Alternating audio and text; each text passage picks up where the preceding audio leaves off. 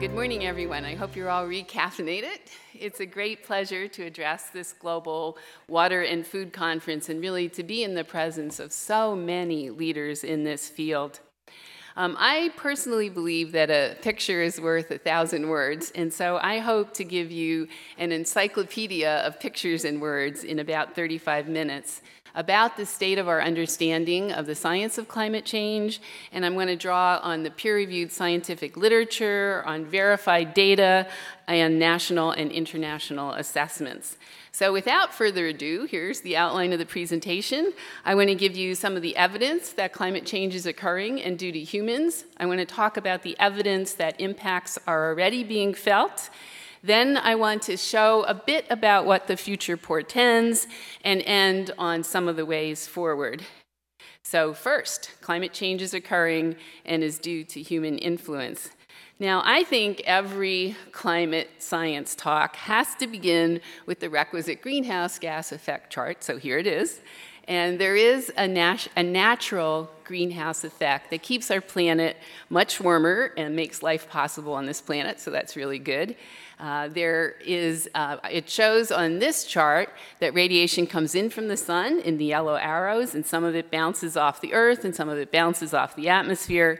But there are a blanket of gases, principally water vapor and carbon dioxide, that trap heat, and those are the red arrows you're seeing, and that warms the earth about 60 degrees Fahrenheit more than otherwise. However, uh, what's really unfortunate is that we're adding many, many, many more bent red arrows by burning principally carbon-based fuels, and we're adding 9 billion, 9 billion tons of carbon to the atmosphere each year. Now, contrary to the press, um, climate change is not new. The physics is very well known. The first papers were published in 1898 by Arrhenius, who argued that adding carbon dioxide to the atmosphere, a gas that traps heat, would increase the temperature of the planet. And that building a global economy based on carbon based fuels, coal, oil, and gas would increase the Earth's temperature. So the physics is well known, and we have known it for well over 100 years. So, how do we know what we know about the temperature records of the planet? Well, we actually have many tools to decipher past climate from looking back 100 years to thousands of years to hundreds of thousands of years ago. We can look at growth rates in tree rings. We can look at the concentrations of gases that are contained in air bubbles in the ice core. We can look at the kinds of pollen and fossils in rocks and in soil. And we can look at coral growth rates. So we can make sense of what past climate has been. And we actually have very much more sophisticated ways to observe current and recent trends in climate. We make literally millions of measurements each year of temperature, of precipitation, of sea level, of regional changes in ecosystems. Um, we measure temperatures through the troposphere and the stratosphere with balloons. We measure temperatures miles down through the ocean column. And with the increasing evidence of the past and current information, the science consensus on climate change has actually gotten very much stronger over the last 20 years.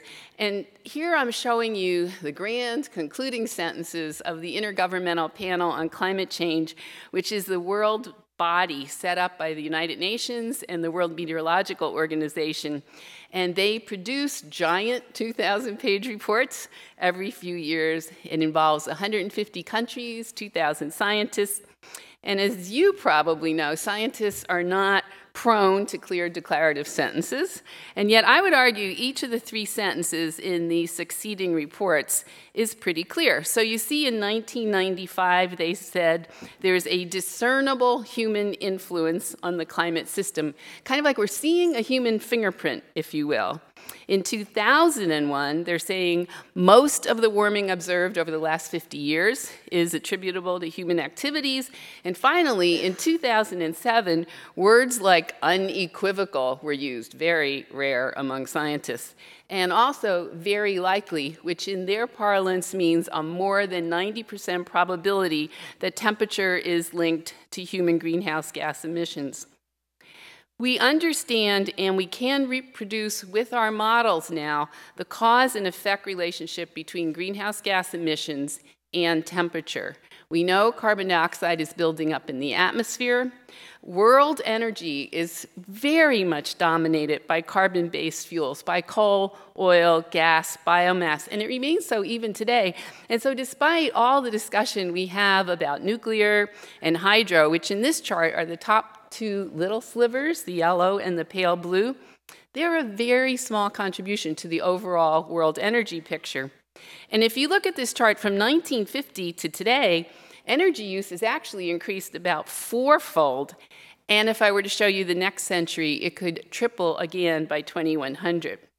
So we're adding, as I said, 9 billion tons of carbon to the atmosphere today, mostly from the combustion of these fossil fuels, and about 15% from deforestation. If energy triples again over the next century and it remains largely carbon based, we will be in a sea of greenhouse gases. There are other greenhouse gases in addition to carbon dioxide, of course, such as methane, nitrous oxide, black carbon, and those other gases contribute about 25% of the problem, so they're important. But we absolutely cannot confront climate change without seriously tackling carbon dioxide, which is the most important gas. And in relation to the CO2 increasing, the temperatures have been increasing. So on this graph, the right axis shows you CO2. And you can see back in 1880, CO2 was hovering around 275 parts per million in the atmosphere, and that black curve shows it's almost at 400. So that's about a 40% increase of CO2 since 1880 in the atmosphere. And on the left axis, you see in Fahrenheit, the temperature increase. And so temperatures now are about 1.4 degrees Fahrenheit or about 0.8 degrees Celsius higher than they were in 1880. And if you look, though, most of that temperature increase has been since 1980.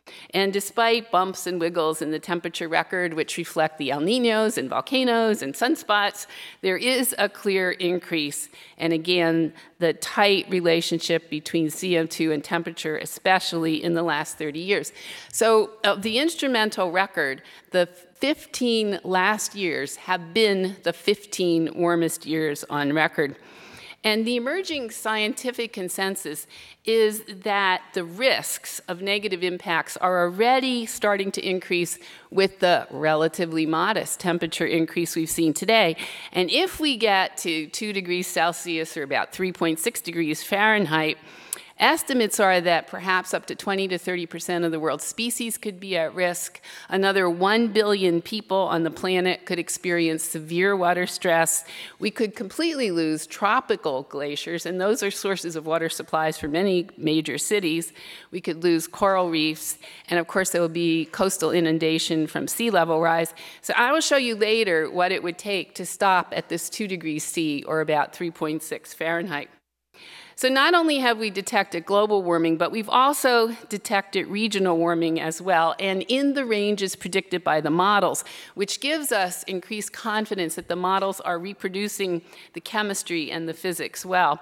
So here you see on each continent that they are all showing the um, increases. The black line is the measured temperature, and all of those black lines are inside the model estimates, which is the pink band, and none of those temperatures temperatures are inside the blue band, which is what temperatures would be projected if greenhouse gases were not heating the planet.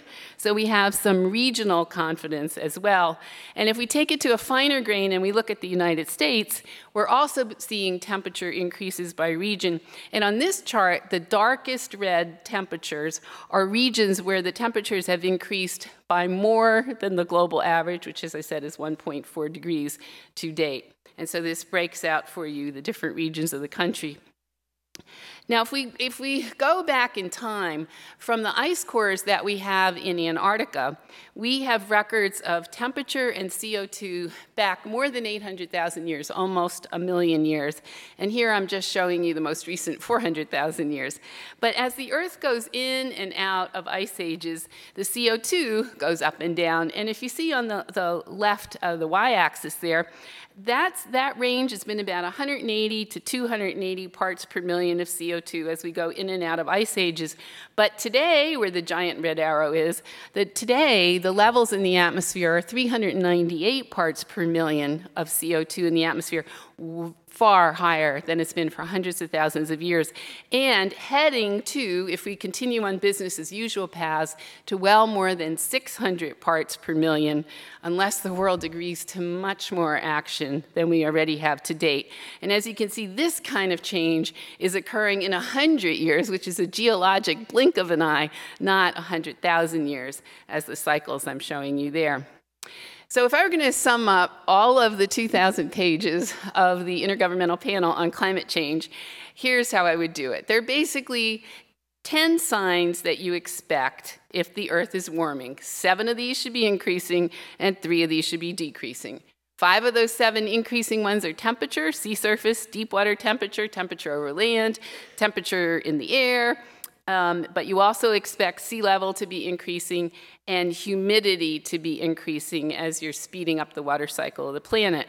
The three that should be decreasing are glaciers, snow cover, and sea ice. And all 10 of these are occurring as we would expect if climate change were occurring. And there's real data behind these. Some of these data sets are a little messy. In some cases, we have multiple data sets. Well, in all cases, we have multiple data sets. But here are the um, actual data.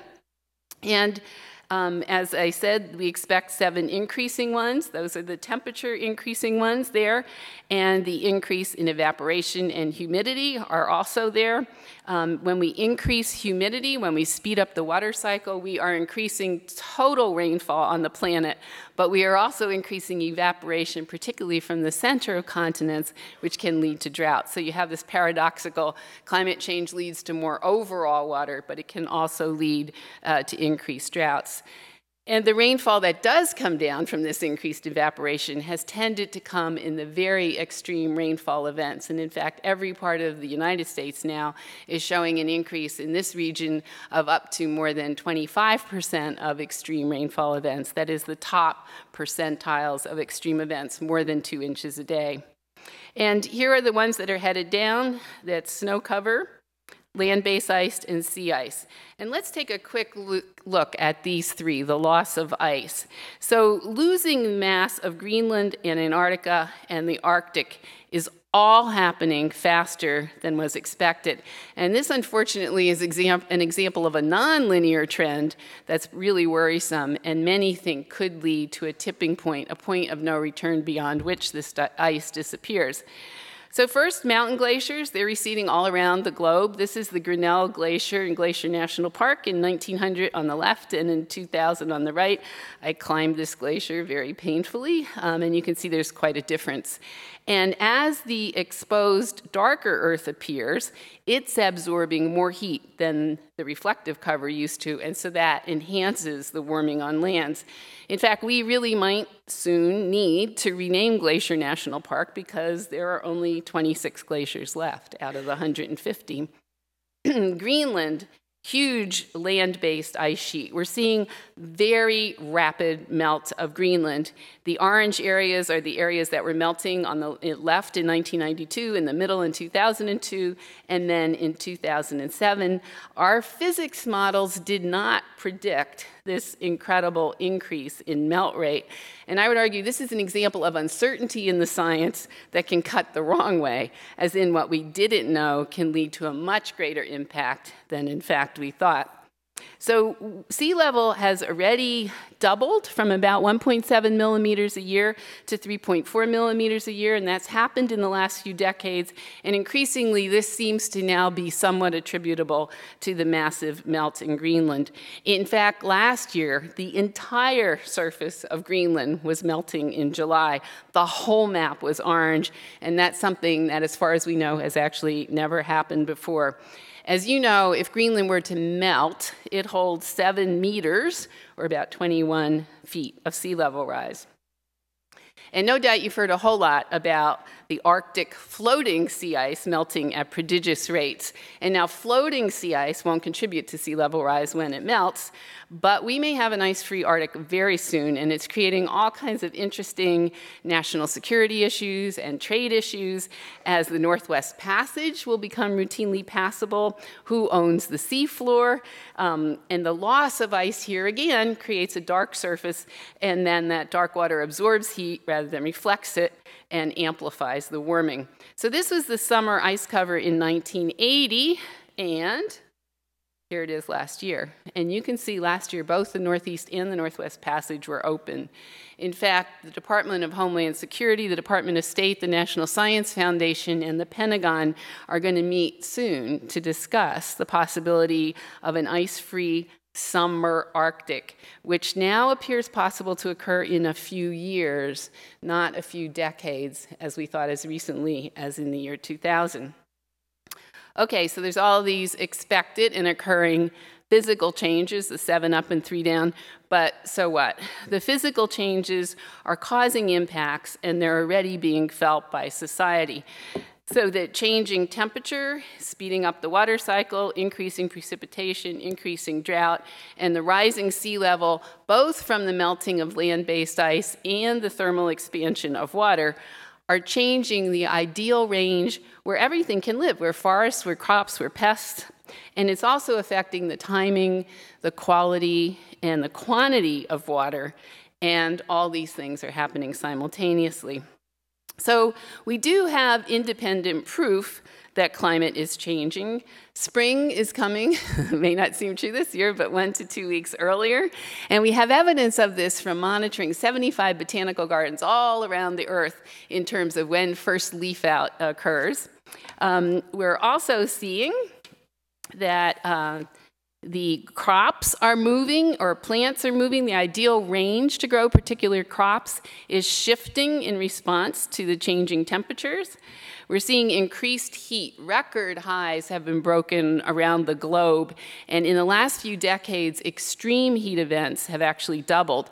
So record summer temperatures just in the last couple years were in Southern Europe, in India, in Russia, and in Japan. And as you probably have heard, 2012 was the warmest year for the United States ever recorded.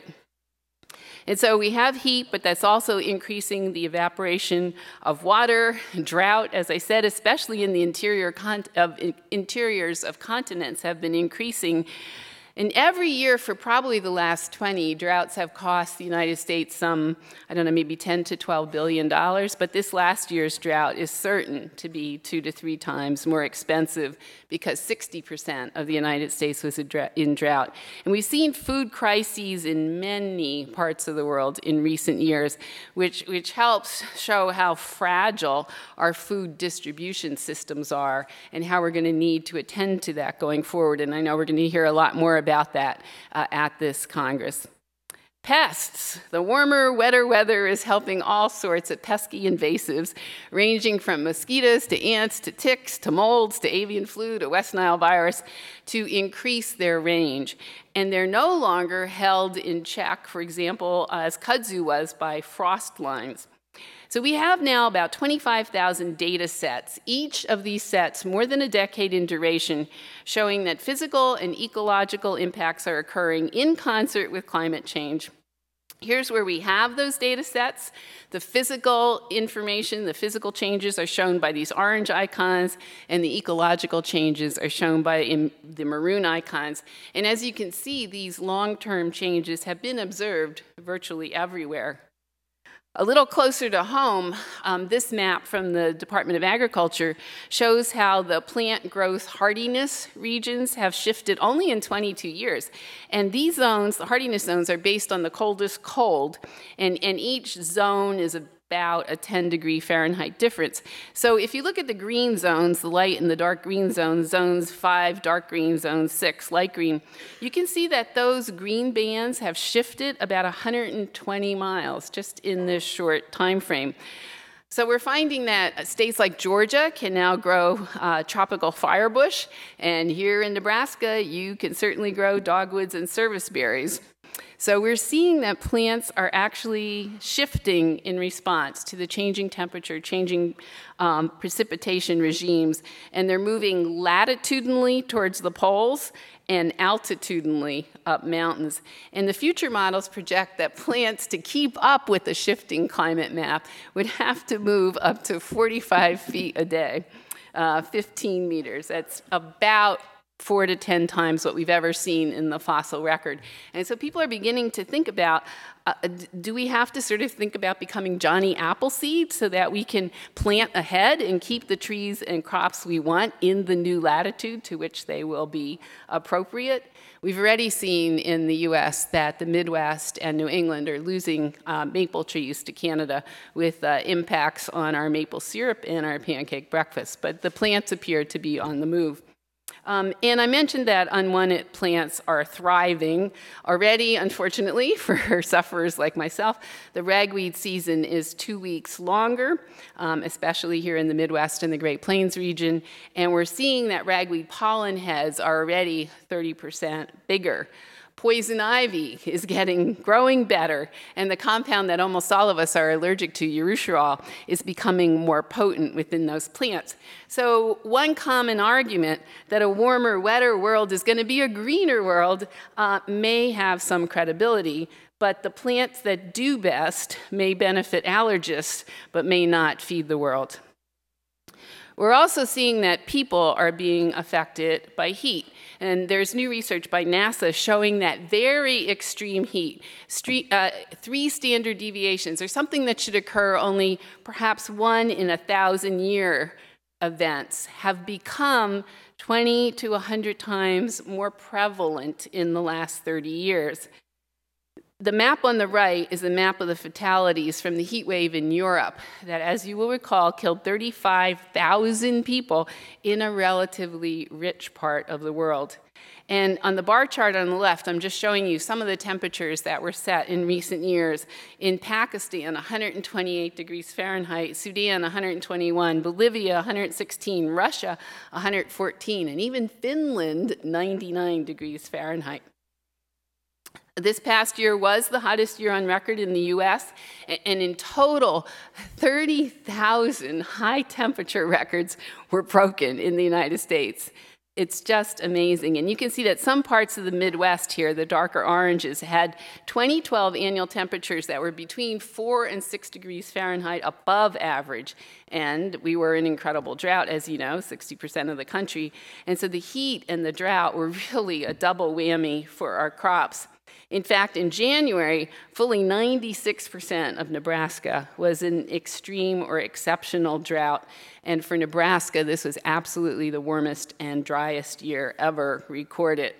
Um, with great consequences. I mean, this is a river in southwest Nebraska and it's at zero flow. This is the Republican River. And obviously, the severe drought in the US, this is another picture from Blair, Nebraska in July. The severe drought affected grain prices and really reverberated around the world. But this is a picture of the drought last year in Sahel, an equally severe drought. And there's some new information that's coming out. The New England Complex Systems Institute has linked riots in the last decade that have occurred in countries like Egypt, Yemen, Cameroon, Iraq, and Tunisia with very rapid food price increases related to drought and warns that we may actually, in the aftermath of this very severe last drought year, experience, as famine spreads, uh, riots in different parts of the world. Extreme events of all types are increasing. First, I'm going to show for the United States here, the colors represent the number of billion dollar events over the last 30 years. And so across the top, I'm showing you droughts, tropical storms, winter storms, second row, flooding, wildfires, and severe local storms. And again, showing you no region is immune. The reds and the darkest red are the highest number of these billion dollar events in each category. But if you just look at the two leftmost upper and lower map, you can see both droughts and floods in uh, the Midwest and the Great Plains region have been increasing. If you take this kind of look to a global picture, here's what Munich Re has put together. And again, global catastrophes are increasing. So this is the number of events over the last 30 years. It starts in 1980. Only the red part of these bars is not climate related. So the red part, the very bottom part, is earthquakes and volcanoes. But the green represents storms, the blues flooding, the yellows droughts and fires. And so at the beginning of this time, you see that in the mid 80s, there were the numbers of events hovered around 400. They rose to about 600, and now they're routinely more than 800 worldwide. And in fact, there were 900 such events last year. So where were those 900 events? Here's how they were distributed spatially. And again, you can see everywhere. Uh, remember again, only the red ones are not weather related. The size of the circle relates to the number in that region. Again, blues, floods, green storms, yellow, droughts, and fires. And for much of the world that is developing, these disasters were not insured. However, some of the losses are insured, um, and the five costliest events for the insurance industry this year were all in the United States. And here you see Hurricane Sandy, drought, severe storms, severe storms, severe storms. So these are impacts that we have already seen at the temperature increase of about 1.4 degrees Fahrenheit or 0.8 degrees Celsius. And the question now is, so what does the future portend? Well, business as usual will take us well past what the science community has called kind of a, a 2 degree C guardrail or a 3.6 degree Fahrenheit guardrail. And many governments and science bodies, including the UN Framework Convention on Climate Change, have called for avoiding going above this temperature. But here's where the models project temperatures are going to go in the coming century. And as you can see on the right y axis, up to 4 degrees, um, on the left axis, up to 4 degrees C, or on the right axis, more than 7 degrees Fahrenheit. And that part before the year 2000, you know, looks like a pretty flat temperature trend now, but that's basically the temperature trend I showed you before that showed you how, um, how striking the increase was for the last 30 years. So looking forward at those model projections, it may be that we ain't seen nothing yet, that the rate of increase in temperature and the total increase in temperature will be significantly more than what we've seen today. So, what would that mean to how things feel? Here's a projection of how the number of days over 100 degrees Fahrenheit will increase under a low emission scenario, which is the orange bars, and the high emission scenario, which are the red bars. So, maybe just look at the last pair of bars in each graph for the end of the century. And if you look for the Great Plains region, you could see that this region could have more than a month of over 100 degree days by mid century. What will this mean for water? Water shortages will definitely increase. Um, red is the more problematic area again.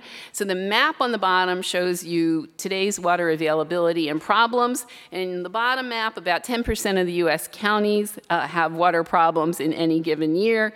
But you see by the upper map, a trebling of that, or at least 30% of the counties routinely will be at risk of water shortages. One of the key concerns for future impacts, as we've already heard this morning, of course, is damage to agriculture. And as Jeff Raikes noted, especially in the tropics and in developing countries where their economies are much more reliant on agriculture than most of the developed world. And as this World Bank graphic shows, um, the red areas are places where agricultural productivity loss could exceed 50% by 2030. And this is not just one crop. This is a composite of 12 major crops of wheat, of rice, of maize, of millet, of sweet potatoes, of soybeans, and several oil crops. Um, so again, the darkest reds are principally in the countries that are already subject to famine and to drought.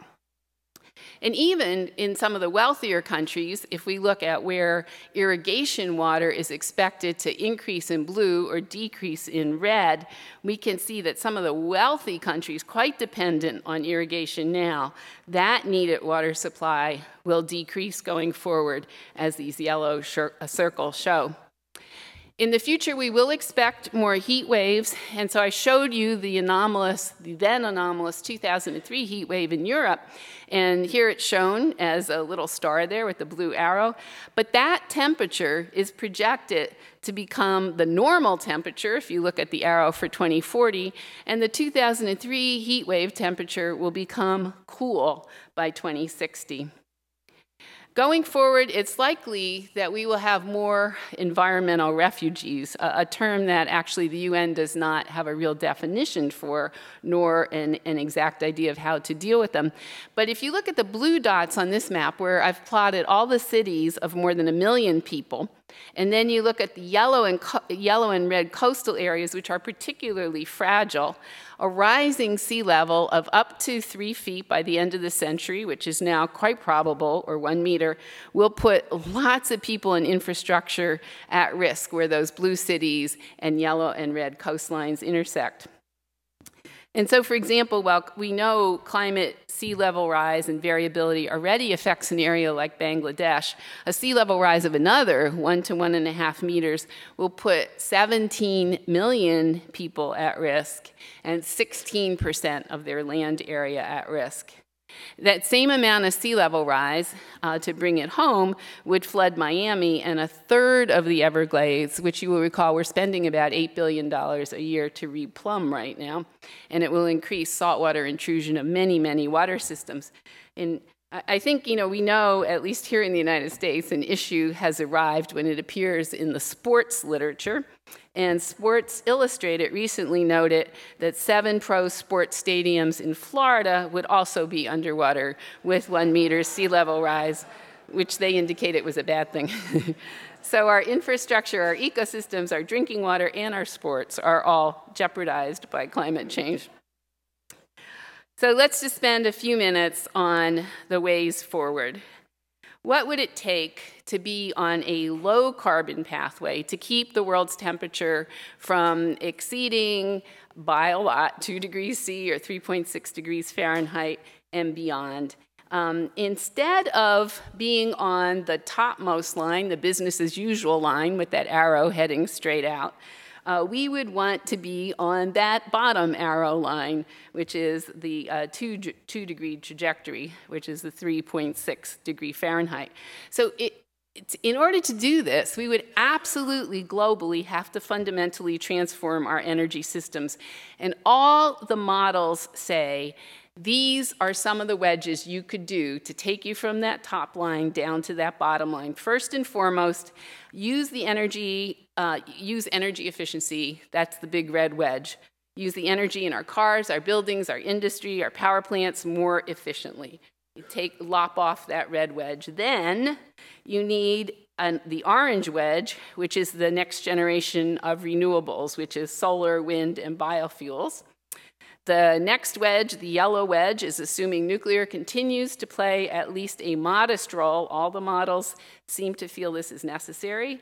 The fourth wedge, the big dark blue wedge, is carbon capture sequestration, or taking the carbon out of burning fossil fuels and stuffing it underground or in the oceans and depleted oil wells and saline aquifers. Yes, that is energy intensive, but that allows you a way to continue burning fossil fuels. And then, not insignificant, are the rest of those wedges. The dark green is storing more carbon in our forests, in our landscapes. The light green is going going after other greenhouse gases like methane and nitrous oxide. And the very last wedge, which is happening a bit, obviously now is switching from coal to gas. But you need this huge portfolio of technologies to by 2050 even be on the beginning of that path that heads seriously down we need very rapid penetration of technologies that we do have. We need significant investments in the next generation, but we are not on this lower path in terms of either deploying existing technologies nor investing more than about $70 billion in public R&D globally to try to transform the energy systems of the world, which are worth something like 15 trillion in terms of standing stock. Uh, nor have the countries of the world made commitments to actually uh, take us onto that path. The hope is the UN Convention on Climate Change has agreed that there will be binding negotiations in 2015 with um, reductions to hit by 2020 to begin to seriously change that trajectory. So that is the next big international negotiation with all countries participating. So it's clear that we absolutely have to damp the rate of growth of greenhouse gas emissions as much as possible. But I would argue increasingly, we need to adapt or cope with the changes that are already underway and more that is in store. And as we heard in the previous panel, this absolutely requires involving stakeholders to both understand the risks and to develop feasible and societally acceptable options to be able to implement them. We have to monitor the impacts, we have to review best practices, and we have to continually revise the strategy. So we're going to have to adapt, and we're going to have to adapt adaptively. And, and I like to say, I think we need to reduce emissions enough to avoid that which is unmanageable, and we need coping mechanisms to manage that which is unavoidable. So clearly, we are not, as you have heard and we'll hear more of, dealing with extreme events well today, and more is in store. So we really need, I think, to step up our efforts on preparedness and adaptation. Not so much on reactive adaptation, which is what we're doing now, but getting ready and have uh, prepared or anticipatory adaptation. For, for a very long time, the word adaptation was sort of like the scarlet A word that people were not willing to talk about because it implied you were giving up on mitigation. However, I think it's absolutely clear that we need both now. So, too little has happen, happened in the nascent field of adaptation. Huge research planning and management agenda, and we really need to get on with it. And here are some of the things I think we need. We need to think about infrastructure that can withstand the new 100 year floods and droughts. We need crops that perform well in the summers, like we just had, as well as in wetter, cooler ones. We need to figure out how to better protect people and livestock from heat stress. We have to improve preparedness and response to floods, to droughts, to storms. We have to share practices that work with other communities. We need better monitoring, and we have to conduct periodic assessments to figure out what we know, what we need to know, and how to develop that information in a timely way to help managers and decision makers make wise events, make wise decisions. The, the recent spate of extreme events, I think, has made this only too clear. And here are some reports that I would recommend you might want to look at for some early thinking on this. So I wanted to actually close by reiterating the urgency, especially to developing countries. And, and, I think this picture of Bhola Island in Bangladesh is really worth a thousand words. It's clear there's no time to delay.